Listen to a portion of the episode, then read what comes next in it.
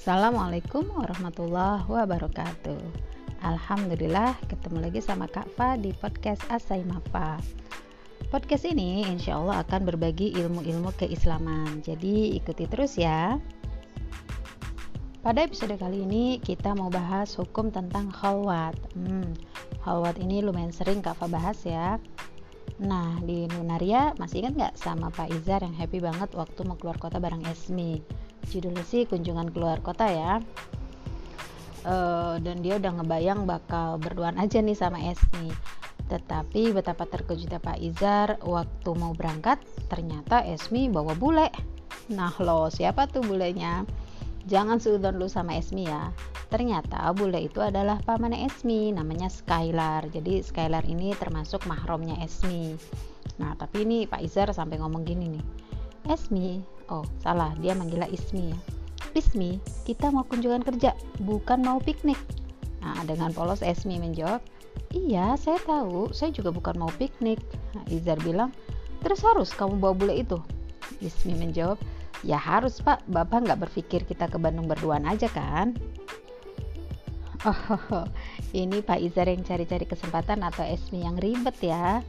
Tapi kayaknya berduaan aja keluar kota itu udah yang hal yang wajar di masyarakat ya. Terus juga emangnya si cowok serusak apa sih? Nggak percayaan amat. Tetapi pembaca solihah, ini bukan perkara percaya atau tidak, tapi ini perkara perbuatan manusia yang ada aturannya. Dalam hal ini, Islam melarang pria dan wanita untuk berkhalwat atau berdua-duaan, kecuali jika wanita itu disertai mahramnya.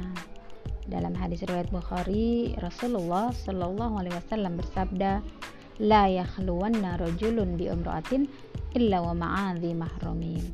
Jangan sekali-kali seorang pria dan wanita berkhalwat kecuali jika wanita itu disertai mahramnya.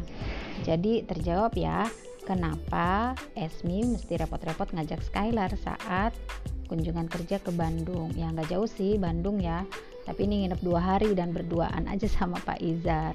Khawatir terjebak khalwat, nah Esmee merasa perlu untuk mengajak mahramnya. Larangan khalwat ini bukan dalam rangka menyulitkan manusia ya, tetapi larangan khalwat ini agar lebih menjaga hati. Ingat ya, tata pergaulan dalam Islam itu ada agar masing-masing ya pria dan wanita itu bisa tetap bekerja sama dalam berbagai hal, tetapi tetap menjamin terwujudnya nilai-nilai akhlak yang luhur.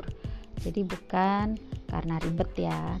Oke, mungkin itu saja yang bisa Kak Fa sampaikan. Insya Allah kita akan lanjut di episode-episode berikutnya dengan bahasan yang berbeda-beda, dan ikuti terus novel Lunaria yang lagi ongoing di Wattpad. Wassalamualaikum warahmatullahi wabarakatuh.